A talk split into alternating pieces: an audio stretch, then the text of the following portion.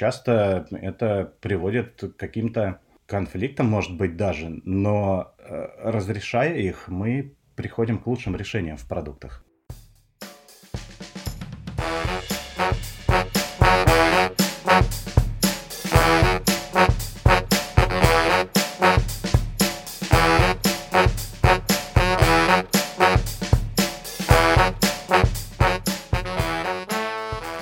Привет, друзья! В эфире подкаст «Дизайн прост». Ваши любимые ведущие Павел Ярис и Сергей Шимановский. Серега, привет!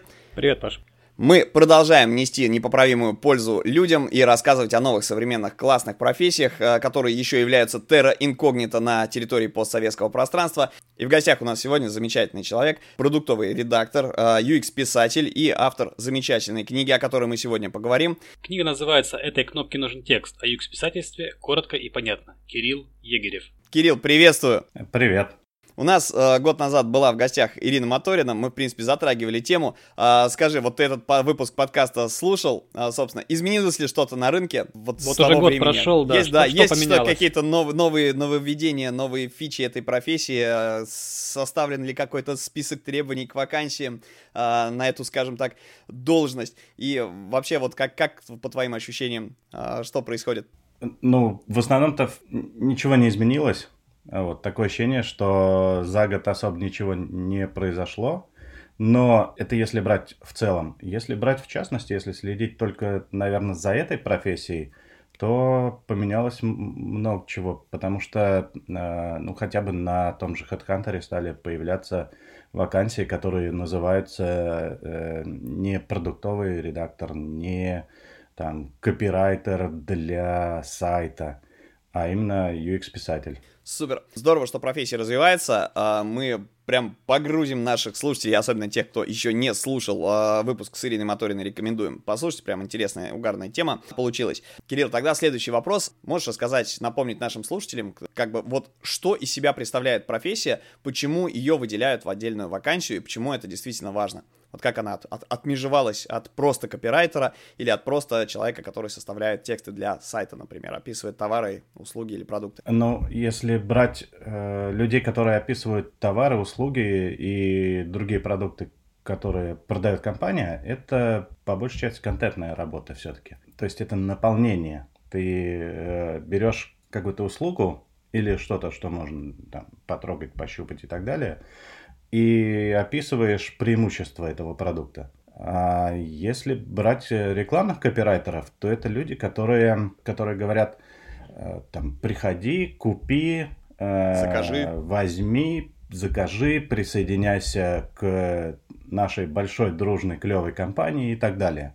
Это такие задачи на вовлечение человека во что-то. То есть, э, там, ну, вот заходи тексты. на эту страницу, да, заходи на эту страницу, вот здесь там другой человек, который занимается контентом, он описал этот продукт, э, вот, но изначально вот мое тебе такое коротенькое маленькое сообщение, которое тебя привлечет, вот. UX-писатели это такие люди, которые э, удерживают э, пользователя в продукте, то есть они уже не продают, они не описывают этот продукт, они э, делают так, чтобы этим продуктом было удобно пользоваться. И э, чем удобнее пользоваться каким-то отдельно взятым продуктом, тем э, меньше работы чувакам, там, которые занимаются контентом и рекламой. Потому что если человек остается доволен продуктом, он с ним остается, и он продолжает приносить компании определенную пользу. Вот. И мне кажется, это стоит выделять в, в отдельное направление, потому что здесь э, в, в работе у тебя совсем по-другому работают мозги. Когда ты э, выполняешь задачи на, ну, по UX-писательству, когда ты пишешь что-то для продукта, продуктовые именно тексты, Э, описываешь э, работу самого продукта, тебе не нужно привлекать людей, тебе не нужно, как правило, ну, нужно, но реже, не в такой степени, как контентщику описывать э, этот продукт.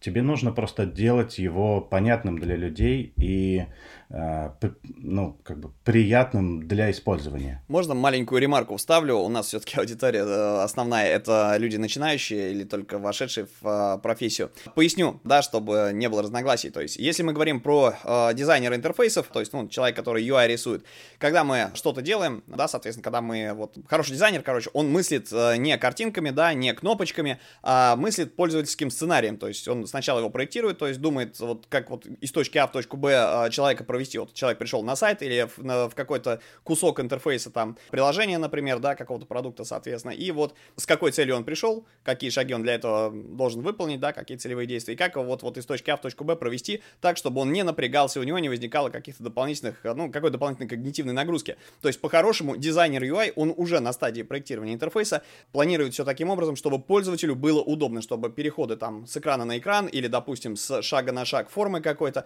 они осуществлялись с с минимальными трудозатратами, да, как бы когнитивными. А UX-писатель — это человек, который дотюнивает эти тексты, потому что то, что закладывал дизайнер, оно может не соответствовать, э, семантической составляющей текста, она может не соответствовать представлениям пользователя э, о том, что ему нужно сделать. То есть интерфейс может быть непонятным. То есть э, ты можешь какие-то примеры помочь мне привести, вот э, конкретику, да, чтобы как, как, какой-то аудиореференс сказанного? Может быть, даже не всегда текст да, для пояснения. нужен. Может, иногда текст можно поменять на какие-то картинки, анимации. Да, и, и не только тексты, иногда текст бывает не нужен, а иногда текст бывает уже хорошим, приходит, например, вот э, дизайнера в макетах. И это тоже, э, на самом деле, такая серьезная работа для редактора, для UX-писателя понять то, что кто-то написал хороший текст, достаточно годный для продукта, который мы вместе делаем, и принять тот факт, что, ну, просто, да, там, сказать тому чуваку, да, все нормально, давай, короче, делаем. А если наоборот, вот. если текст нужно дотюнить? Есть ли какой-то, вот были ли в начале работы какой-то такой барьер, когда, нет, чувак, все хорошо, ты не обижайся сейчас, ты хорошо поработал, да, но я, я хочу это доделать, потому что, да, и пояснить ему, что ты не просто так что-то делаешь, а вот поясняешь свои решения в тексте, собственно, почему... Нет, это, это естественно, тоже э, часть работы э, редактора, понять э, чем именно этот текст не подходит вот в этом самом кейсе, чем он портит э, пользовательский опыт, объяснить это команде и исправить на хороший текст. Ну, естественно, такое тоже э, ну, каждый день происходит. Это каждый день есть, э, есть в работе продуктового редактора и писателя и, в принципе, любого человека, которого привлекают к текстам в продукте. Ну, то есть, ребята, а, здесь маленькая ремарка. Четко нужно понимать, да, что дизайнер никоим образом там не мешает копирайтеру или UX-копирайтеру или UX-писателю, как бы этот человек ни назывался. Они дополняют друг друга. Это командная работа. То есть, нет такого, что вот сейчас там у дизайнеров резко вопрос, ну, я же так стараюсь, э, да, я старался, я умею писать тексты, зачем нам копирайтер, а у копирайтера нет вопросов, типа, зачем я должен делать эту работу, если дизайнер уже там что-то делает. А, то есть это командная работа, каждый занимается своим делом, люди дополняют друг друга, а, работают связки. Так происходит развитие продуктов. Хороший продукт, он развивается, он не стоит на месте, а, постоянно происходит какой-то тюнинг всего этого дела, да, актуализация интерфейса продукта, добавление новых опций. Естественно, что нужно и над копирайтингом поработать, и над а, UI бывает. То есть это все очень взаимосвязанные штуки. Расскажи, пожалуйста, Кирилл, в команде с каким количеством людей тебе а, нужно коммуницировать? Вот как боевой единицы, которые участвуют в цепочке продакшена какого-то, а, да, то есть с кем именно ты общаешься? Ну, с продукт онером наверное, и с UI-дизайнерами, которые что-то присылают. Есть ли какие-то еще вот какие ступени, звенья. этапы, люди, которые, да, звенья в этой цепи, а, которые взаимодействуют с тобой вот как с редактором, писателем? Мы сейчас в Сбере делаем продукт, который объединяет очень много продуктов, и нам приходится общаться с большим количеством продуктов. Плюс, естественно, это своя команда, в которой я работаю. А, это много дизайнеров, иллюстраторы, исследователи. И еще есть определенные люди, которые отвечают за процессы у продуктов. То есть продукт это, ну, как бы он глобально отвечает за продукт. А у него есть так называемые методологи, и с ними тоже приходится общаться. Общение уровня, ну, вроде, ну, такое бывает сложное на самом деле. бывает трудно договариваться с ними, потому что они согласовали у себя определенные э, термины, которые они используют, которые должны использовать их пользователи, пользователи их продуктов. А эти термины, например, по нашему видению прекрасного, не проходят в наш продукт, который объединяет все их продукты. Э, вот, и иногда приходится, да, серьезно так зарубаться на переговорах и, и э, ну, приходить к какому-то общему знаменателю. А вот ты, кстати, в команде единственный UX-писатель или у вас там тоже какое-то количество людей? Ну, есть еще один парень, который занимается и продуктовыми текстами, и разными коммуникациями. То есть, в принципе, вы вдвоем на весь Сбер, грубо говоря, да, оформляете тексты? Не-не-не, у нас, э, у нас такая атмосфера стартапа, очень большого стартапа. Э, если ну, брать в целом-то это, наверное, компания, можно сказать. Вот. Но в рамках Сбера это стартап. Ну, то есть, да, по, по пояснение, чтобы не было когнитивного диссонанса, любая компания, э, большая, крупная, она экспериментирует, постоянно создает какие-то дочерние проекты для запуска, соответственно, вот, и, э, и потом собственно, Кирилл работает, в, да, Кирилл работает в такой команде, которая вот сейчас запускает какой-то новый продукт. Я не знаю, можем ли мы про него говорить и упоминать, поэтому на всякий случай не будем, если это секрет, э, соответственно, но... Ну, да. пока что да. И, э, ну, вообще, э, это, эм, как это, смешно, конечно, бывает, э, когда люди узнают, что я в Сбере, они у меня спрашивают, о, а что у меня там Сбербанк онлайн не работает. Ну, правильно, на тебя назвался груздем, полезай в кузов.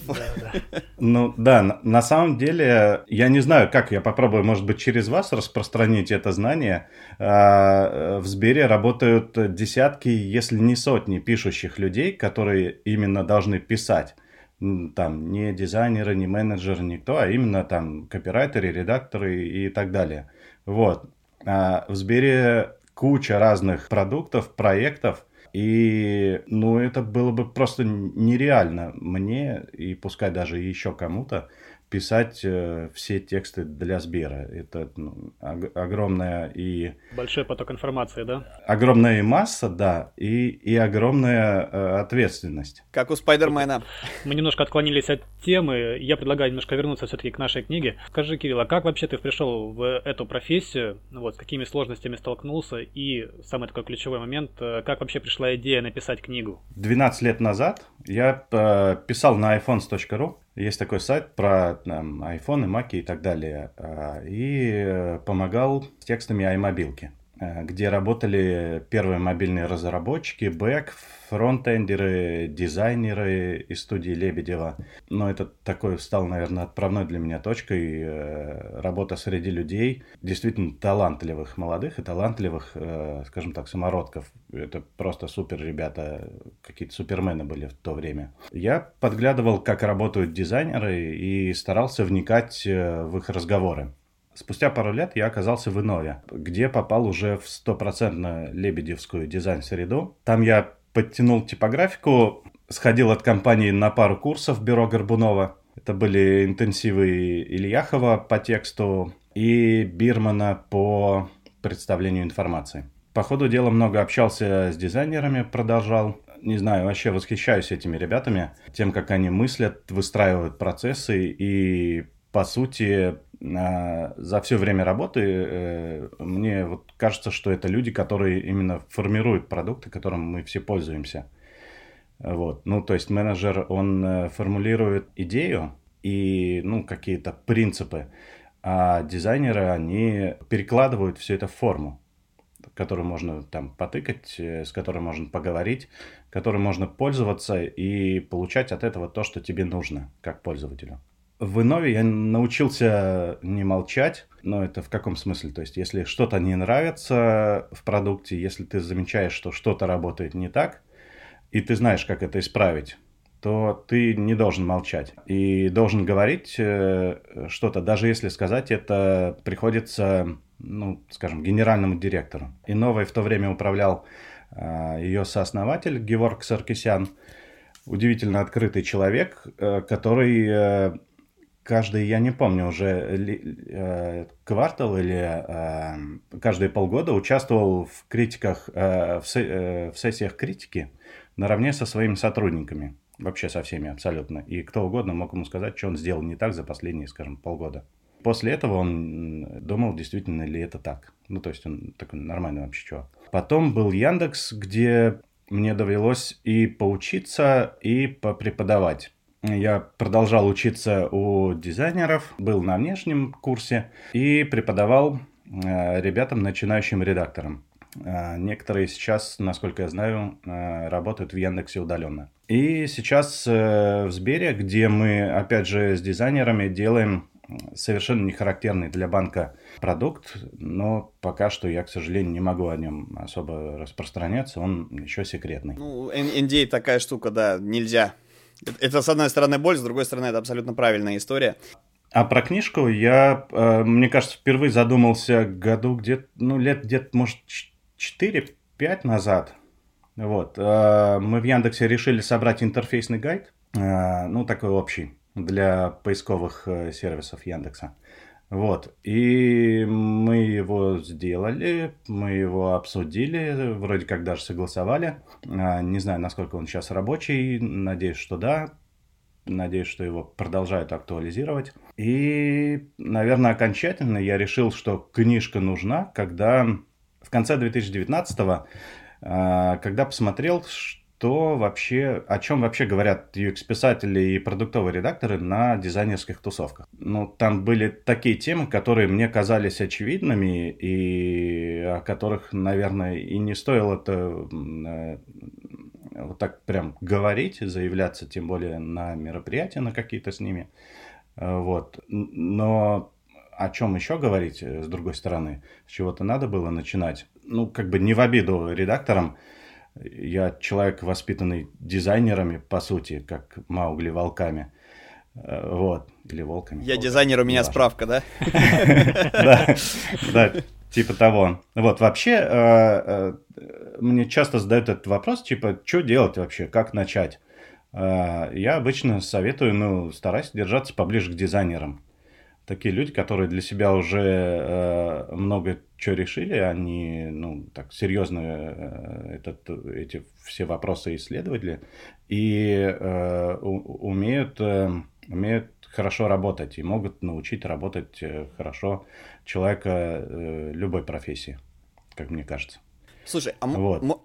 можно такой момент по поводу дизайнеров? Вот, вот э, дизайнеры и разработчики это вот э, два э, вида людей, э, которым, ну, по большей части склонна некая интроверсия, то есть люди сидят там, условно говоря, в себе. А, и часто бывает нужно выводить э, людей на диалог, либо, соответственно, каким-то образом пытаться там достучаться до человека, чтобы он с тобой разговаривать начал, да, не чтобы он стал слушать тебя, а чтобы он начал отвечать в ответ и какие-то вещи делать. А, если, вот, были ли у тебя какие-то а, кейсы, да, случаи в твоей практике, когда вот эта вот проблема коммуникации возникала, и как ты такие вещи решал? То есть, как вот, вот договариваться с людьми. Понятно, что это общечеловеческая коммуникация, но одно дело, когда ты, э, там, не знаю, девушку начинаешь ухаживать, да, там какой-то ритуал запускать, а другое дело, когда тебе надо быстро решить оперативно какую-то э, задачу в команде, соответственно, и э, вот дизайнер, как бы, да, возникает эта проблема, когда человек тебя слушает, э, либо там скукожившись сидит, соответственно, ему проблемно с тобой, собственно, прокомментировать на эту идет, тему. Да. да, то есть либо, либо он молча выполняет то, что ты ему сказал, и потом говорит, что, ну, ты же, вы же сказали, вот сделать так, условно говоря, да, либо Uh, возникает uh, история, когда ты просто не можешь до него донести, что ты от него хочешь. Uh, были такие случаи, и как они разрешались? Ну, были, были разные случаи. С кем-то можно просто пойти пообедать э, и там разговориться о каких-то увлечениях. Вот, у кого-то можно там, не, не знаю, ну, опять же, э, не с рабочей стороны, а заметить, что человек там чем-то увлекается, например, опять же. Можно э, взять чей-то продукт и предложить э, сделать его лучше. Только там не, при, не приходить, конечно, к человеку и не говорить, слушай, у тебя тут что-то все фигня какая-то. Вот, а прийти к нему с конкретным предложением, э, там, привет, я знаю, что вот можно вот здесь вот так, например, попробовать, а здесь вот так. И не только предложить, а давай мы тупо возьмем вот этот вот текст, и заменим его вот на этот текст, а объяснить э, ход своих мыслей. Все люди это любят, на самом деле, все адекватные люди. Когда ты не просто меняешь текст, Это вкусовщина. А когда ты объясняешь, почему ты это сделал, почему ты предлагаешь сделать вот так именно. Аргументировать а не, это, да, это делать. А, а идет, идет процесс да, логического да. обоснования внесенных изменений. Аргументы, они на самом деле хорошо работают в абсолютном большинстве случаев. Вот. А, ну, естественно, есть какой-то процент людей небольшой, с которых, с которых хочется просто орать. Вот. Ты им с какой стороны не подходишь, они вообще не идут на контакт. Ты да? с ними, ты, короче, послушал музыку, которую они слушают. Там даже понял ее и, ну, более-менее думаешь для себя, что понял их. Ты там полистал их в Facebook, думаешь, блин, может быть, короче, там на обеде с ним об этом заговорить, заговариваешь, короче, там вообще по нулям. Ты предлагаешь им аргументированно, ну, как-то изменить продукт в какой-то его части, и, типа, они такие, нет, мы это уже там все согласовали, мы это уже сделали, у нас это уже там в релизе и так далее, все, до свидания, короче. И ты такой, блин, ну нафиг. Себе да, дороже, бывает да? сложно. Ну, на самом деле, вот. да, друзья, коммуникация это очень важно в э, культуре любой компании и э, вообще для достижения любых э, вещей, да, люди работают с людьми, соответственно, а не с макетами, поэтому всегда крайне важно уметь договариваться и идти на коммуникацию быть отзывчивым к коллегам, а, стараться их слушать. Можно тогда еще один вопрос, раз ты а, затронул вот тему коммуникации, и мы поговорили об, о важности логических обоснований каких-то вещей. Вот давай сместим немножечко акцент в сторону твоей книжки. Вопрос тогда следующий.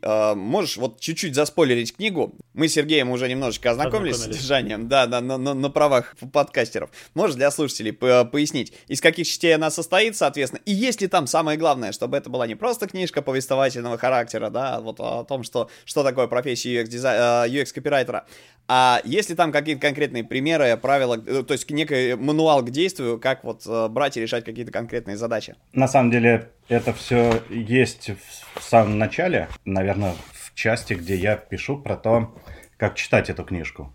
А, Ее вообще можно как угодно читать. Взять можно третью часть и начать сразу с нее. В этой третьей части как раз есть конкретные примеры и конкретные правила, которые я применяю для написания отдельных элементов в интерфейсе, для их описания.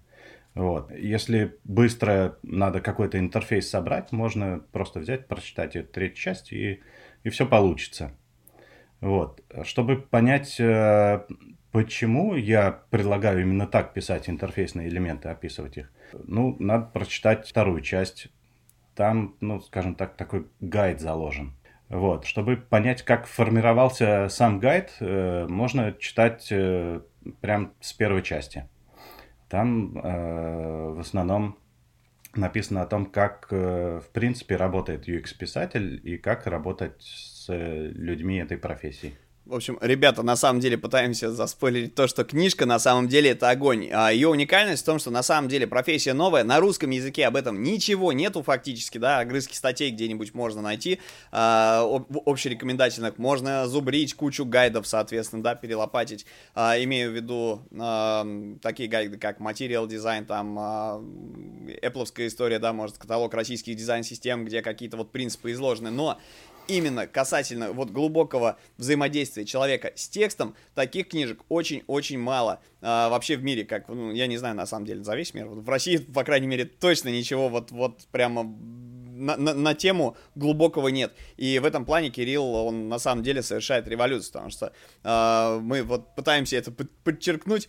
Друзья, рекомендую ознакомиться, собственно, с творчеством Кирилла. У него есть канал в Телеграме, мы обязательно ссылочку дадим, э, как и на книгу самого. Кни, книжка, кстати, издательства Альпина. Альпина в этом плане очень молодцы, у них достаточно прогрессивная редполитика и э, очень много полезной литературы там можно найти.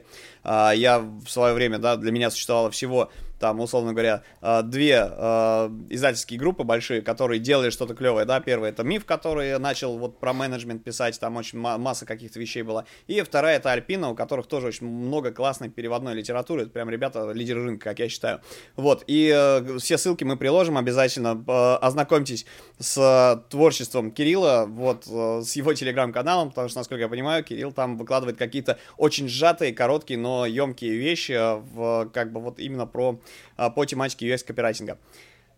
И мимасики. И мимасики. Вот, я как дизайнер мемов очень люблю это дело. Ребят, мы затронули издательство Альпину, да? Э, Кирилл, расскажи, как вообще ты попал э, к ним? Как началось ваше сотрудничество? Э, Ну, почему- если, опять же, почему- это не почему секрет. у них именно, да, решил издать, издать свою книжку? А у меня, у, у меня как-то был э, старый контакт эм, с Ирой Гусинской. Это э, продюсер Альпины, которая работает э, с авторами. А, мы, она меня очень давно как-то просила написать э, отзыв на книгу «Как писать хорошо» Уильяма Зинсера. Кстати, советую, очень клевая. Зинсер – это автор вроде нашей Норы Галь, Корнея Чуковского, который писал не только детские книжки, и Максима Ильяхова. Вот. Она меня попросила написать э, отзыв об этой книге. Я написал скорее отзыв не о книге, а о ее переводе. И, естественно, э, никуда он не пошел, потому что, ну, это было не то, что от меня ждали. Вот. Контакт у меня остался, и когда в конце 2019 года мы шли с работы к метро э, со знакомым дизайнером Артуром Субботкиным. Артур, привет. Надеюсь, э, ты это послушаешь. Э, И Артур спросил меня, э, что почитать про UX-писательство вообще. Мы тогда только начинали работать вместе, э, и он, в принципе, интересовался, как, как я работаю, как работают UX-писатели, и ну, как мы мыслим, и отличается ли это чем-то от дизайнеров. Вот. Я Артуру посоветовал как раз чи- читать Нору Галь, э, Корнея Чуковского, Уильяма Зинсера и Максима Ильяхова. Вот. И в очередной раз я понял, что именно по UX-писательству, ну, почитать-то нечего. Только статьи, э, как вот Ира Моторина говорила, на, на медиуме, да, действительно, на медиуме очень много пишут про это, и больше на английском, мало переводят на русский. По сути, книжки не было, и я подумала, почему, почему не написать книжку про это? По, по крайней мере, попытаться, да. Я раскопал свой старый, старый контакт в Альпине, э, написал Ире. Она ответила, что у них как раз, эм, ну, как-то не сложились переговоры с англоязычным автором на перевод. Вот, и они бы с радостью поработали э, э, с автором, который пишет на русском языке и работает, в принципе, на русском языке. Э, Буквально специфика вот. своя. И, ну, да, да, своя, своя специфика. Во многом даже, не чуть-чуть, а во многом другие примеры. Вот. И мы с ней составили план книги. Я написал полголовы или главу. Мы это все отправили на редколлегию. В Альпине есть э, такая штука, как редколлегия. Они очень редко берут готовые книги, как мне Ира рассказывала. А, Они э, предпочитают работать с авторами с нуля. То есть у тебя есть идея какая-то написать книгу, ты предлагаешь это кому-то из э, продюсеров, потом это согласовывается на редколлегии, потом на редколлегии говорят, что это не годится, там или идея, или содержание, или там глава это э, примерно дурно написано, или все вместе. Вот, потом я получил комментарии с редколлегии, все это мы чуть-чуть поправили, переписали, отправили заново, и Ира эту вторую идею, вторую итерацию защитила. Дальше мы стали писать по главе. Я писал главу, отправлял. Мы это обсуждали, правили вдвоем. Это продолжалось где-то полгода. Потом, ну, вроде как дописали. Все нормально, отправляем главному редактору. Главный редактор говорит, все фигня. Вот. И мы такие, «Ч- чего? И начали обсуждать, начали как раз эм, как бы рассказывать, почему нужно именно все вот так вот, а не вот так, как он хочет. Начались вот эти вот все а, переговоры, как обычно на работе начинается. Почему, почему здесь кнопка готова, а не сохранить, например, называется. Вот. В итоге мы договорились на компромиссный вариант, чему я рад.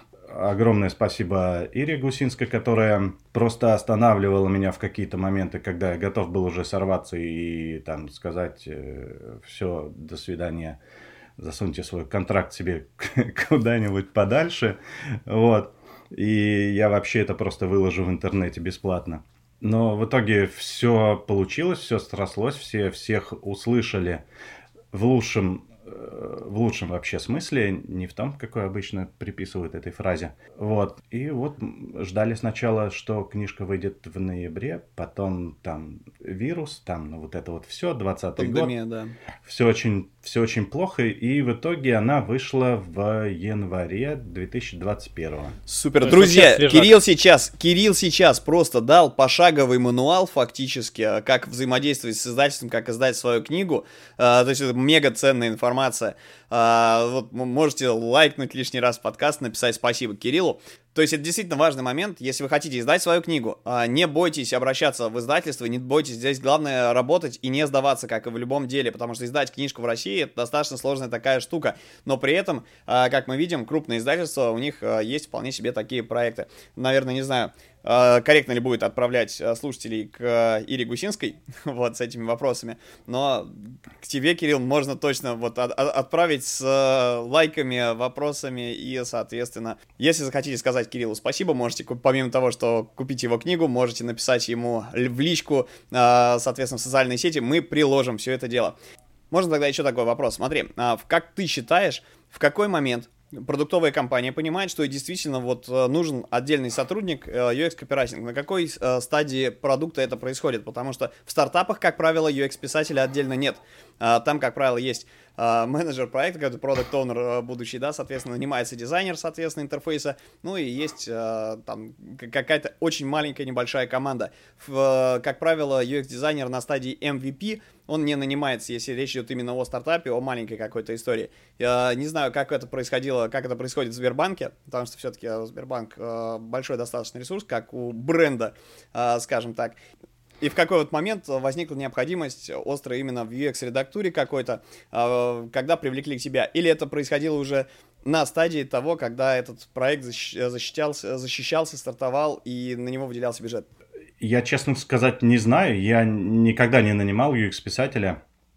Но когда ты пришел, там что-то уже было или э, это был старт проекта? Об, обычно я прихожу в компанию, когда там уже либо кто-то что-то делает, либо когда все уже прогорело и надо тупо заливать там э, водой залу. Вот.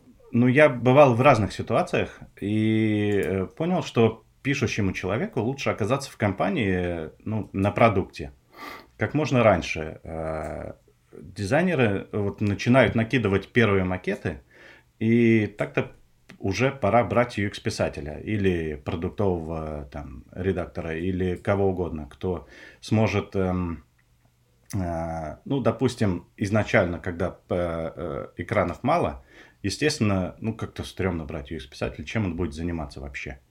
Вот, то есть это должен быть какой-то человек более-менее универсал, который сможет еще что-то выполнять, какие-то еще обязанности. И постепенно, допустим, он сможет э, полностью переходить на продукт, когда продукт будет э, расти.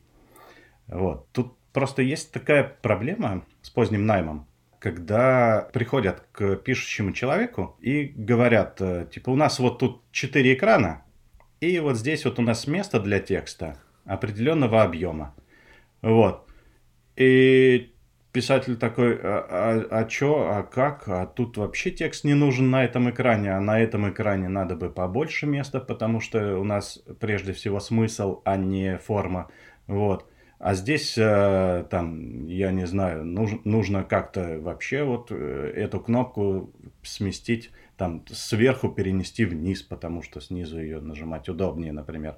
Про это тоже, на самом деле, думает UX-писатель потому что он думает э, очень мало про тексты и на самом деле очень мало пишет, а очень много думает над смыслом, над логикой, над э, пользовательским опытом, надо всем. Иногда бывает, там продуктовый редактор целый день сидит и думает э, над какой-нибудь кнопкой и пытается ее как-то органично вписать в продукт. А в итоге он выдает э, в этой кнопке слово или два, а владелец продукта такой смотрит на то, что он сделал за целый день, и такой, типа, а чё, чувак вообще не работал, а в то же время он видел, как этот редактор общался со всеми на кухне, переписывался там в чатиках с кем-то, что-то там на Фейсбуке смотрел, вылавливал какие-то там, ну, может быть, мимасы, может быть, еще что-то непонятное. А на самом деле все это время UX-писатель думал, а как ему во-первых, улучшить пользовательский опыт. Это в первую очередь, о чем он думал. И только в последнюю очередь он думал над этими конкретными словами. Вот. Ну, то есть UX-писатель это не всегда про писательство. И это, наверное, в третью, в четвертую очередь именно про писательство. Это прежде всего про пользовательский опыт. Про его проектирование и описание. Да, Переформулировка да. пользовательского опыта в текст. И оптимизацию.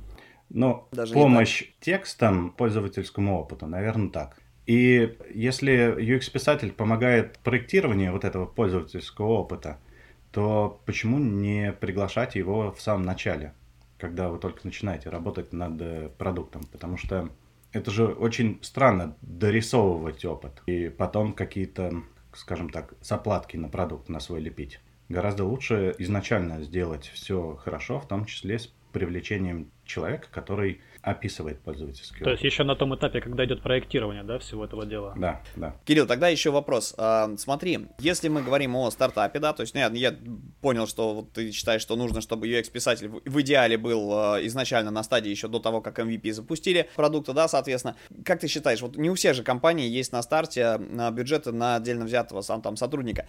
Имеет ли э, смысл нанимать себе UX-копирайтера на фрилансе как аутсорс-ресурс, то есть для привлечения, вот, вот что-то нарисовали, вот ты там чуть-чуть чуть поработал, зарплату платить не надо, сдельная, сдельная оплата и так далее. Или все-таки а, человек должен жить в этом продукте, развивать его и находиться, вариться внутри вот этой коллаборации большого количества специалистов, которые продукт изначально делают, развиваясь вместе с продуктом. Или можно привлекать внешних консультантов? Ну, я здесь могу судить по себе. Мне, например, сложно погружаться в продукт, не работая в нем, не общаясь э, с людьми, которые его делают не общаясь с дизайнерами, у которых есть определенные задачи и ограничения, рамки какие-то. Вот. Не общаясь с продуктами, которые эти рамки задают и формируют эти задачи. Это э, ну, должно быть хоть, э, общение такое хотя бы там, ну, на, на 20 часов в неделю, это как минимум. Ну, то есть в теории вот. аутсорс возможен, ну, как бы к удаленке все привыкли, но человека нужно именно погружать в работу команды, а не просто из серии присылать ему макеты на отсмотр, чтобы он там э, говорил, где нужно больше текста, где меньше текста, да, что, под, что подправить.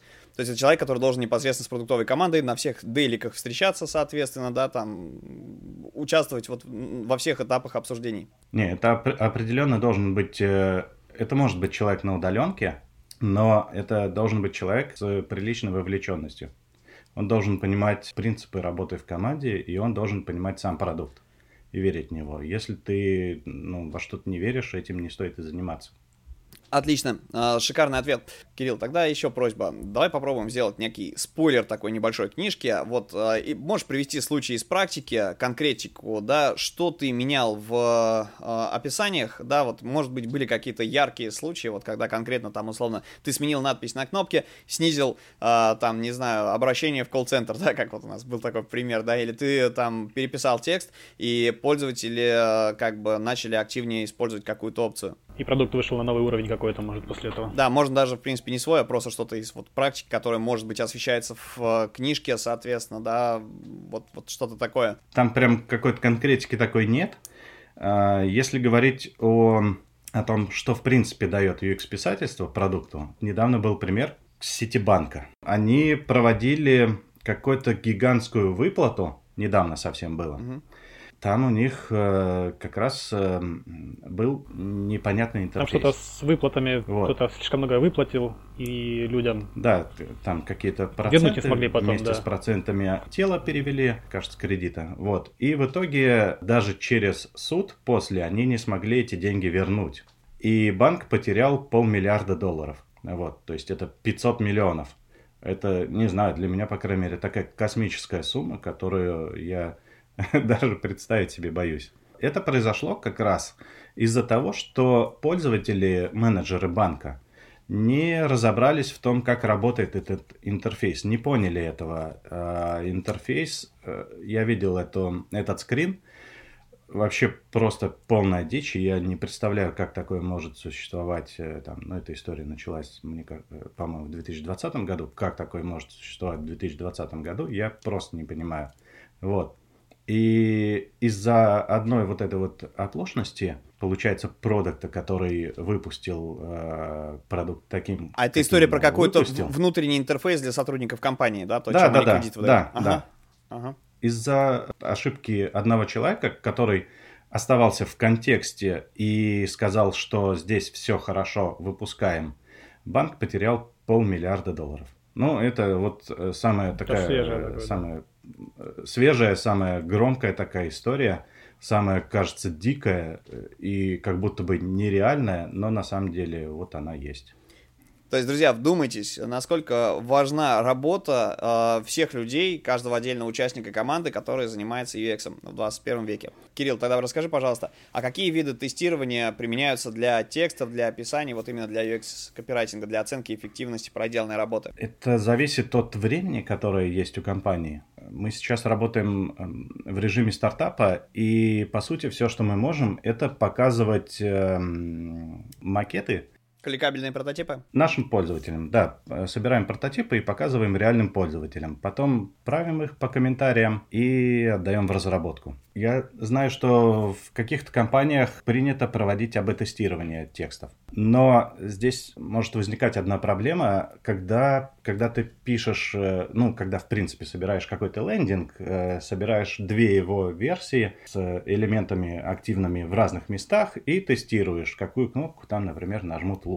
То же самое ты называешь разные, э, одну и ту же кнопку по-разному и тестируешь, какое название больше привлечет людей. Вот. Но продукт, эм, он, эм, это как бы не лендинг, это гораздо более продолжительная история. И когда ты начинаешь тестировать э, вот таким образом отдельные экраны в продукте, отдельные элементы в продукте, то ты можешь не заметить, как у тебя разъехался продукт. То есть э, у тебя одни и те же кнопки называются везде по-разному. Там, ну, э, люди, допустим, в одном месте выбрали одно название, в другом месте другое название. Это некрасиво, неконсистентно. И э, потом ты начинаешь э, называть, например, избранное сохраненным. Вот. Ну, просто потому, что у тебя в какой-то момент, опять же, люди выбрали, ага, я хочу вот видеть вот это вот. Вот. Я считаю, что в продуктах АБ-тестирование не работает и может даже приносить вред на самом деле. А еще есть опросы внутри команды, например. А как вы считаете, как здесь лучше написать? Это э, вообще, наверное, полная дичь опрашивать команду, потому что, как правило, команда это не пользователи продукта. Заинтересованный народ, да? Правило. Да нет, просто да. люди в контексте, когда ты что-то делаешь, вы все на одной волне, есть хорошо выстроенная команда, а реальный пользователь, он реально может не понять, как бы он-то вне контекста. Его задача пользоваться, а не разрабатывать. Да, да, да. Ну, как бы здесь, да, здесь, во-первых, ты можешь быть не пользователем, во-вторых, ты заинтересован, в-третьих, здесь влияют даже какие-то, может быть, и личные симпатии внутри команды, и они тоже могут мешать. Если реально появляется время потестировать тексты в интерфейсе, я всегда советую проводить клоуз-тесты. Они э, применяются с 1953 года, и изначально они использовались для проверки понимания контекста при изучении иностр... иностранных языков. То есть, э, как все делается? Берешь там отдельное окошко интерфейса, например, э, берешь свою аудиторию, объясняешь, что произошло, а в этом окошке для твоей аудитории – каждое второе или третье слово заменено прочерком. И просишь аудиторию дописать сообщение. Они дописывают его таким образом, каким они хотели бы видеть э, это сообщение, ну, получив его. И дальше работает математика. Просто сверяешь вариант, написанный э, твоим специалистом, и варианты, которые предлагает, э, предлагают пользователи. Если там на 60-70% сходятся варианты, то значит текст хороший. Если нет, то он не, не попадает, как бы не укладывается в видение аудитории. И его, может быть, э, стоит э, переписать и изменить с учетом тех текстов, которые выдали люди на тестирование.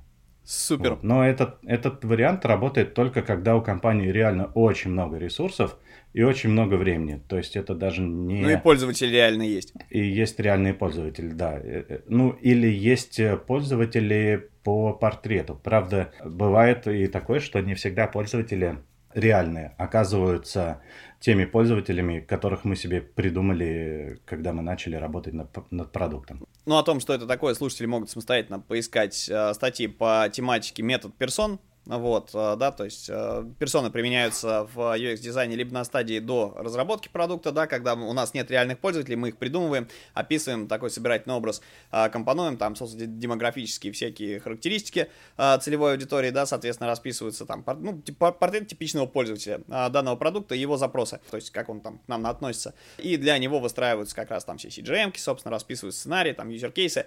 И вторая история, это когда у вас уже запущено предложение, у вас есть там либо ранние пользователь, либо у вас уже есть огромное, да, если это уже живой э, продукт, который уже живет, у вас идут обращения в колл-центр, какая-то обратная связь от пользователей собирается, э, тогда, чтобы управлять всей этой массой данных, да, пользователи сегментируют по их там запросам и, опять же, делают э, персону, собирательный образ, да, для того, чтобы использовать в исследованиях.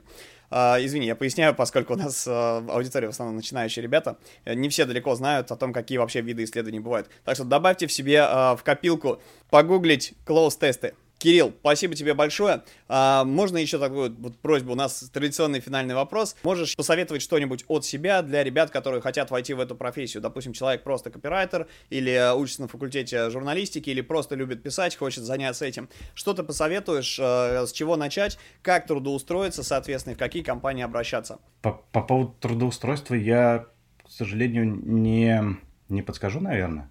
Вот. Вообще, а, Сейчас, секунду. В Яндексе есть э, программа Гипербатон, например, которую многие называют гипербатоном, но на самом деле она от кнопки батон. И в 18 или в 19 году, я точно не помню, там появилось отделение как раз продуктовых редакторов.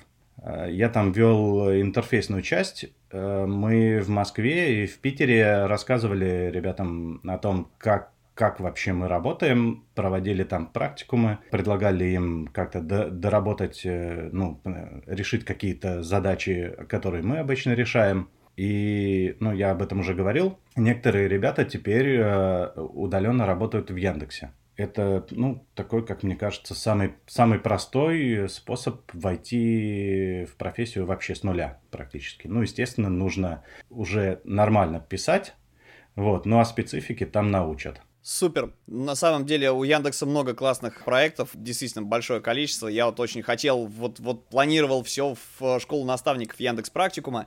Мне даже тестовое задание прислали, на меня так завалило работой, что я просто не смог выделить тупо час времени, профокапил все дедлайны, не мог добраться до этого тестового, вот. И, и э, дико жалею, надо, кстати говоря, этот э, момент поднять заново. В общем, ребят, есть куда обратиться, вот послушайте совет Кирилла.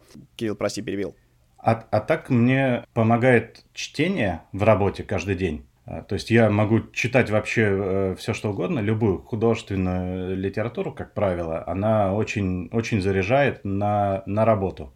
Вот, и чем больше, чем больше я это читаю, тем проще бывает находить э, решения, писать клевые тексты в интерфейсах. Ну, вот такая вот особенность есть. Я просто сам за собой замечал то, что день-другой не открывал никакую книгу, и мой ленивый мозг расслабляется. Он у нас у всех практически такой, на самом деле. Ну, мозг система, которая пытается экономить ресурсы, да. Ну, такой типа, а, я, я не нужен, я не нужен, ну все, пока. Вот. И, и чтобы запустить его заново, приходится потрудиться на, на самом деле.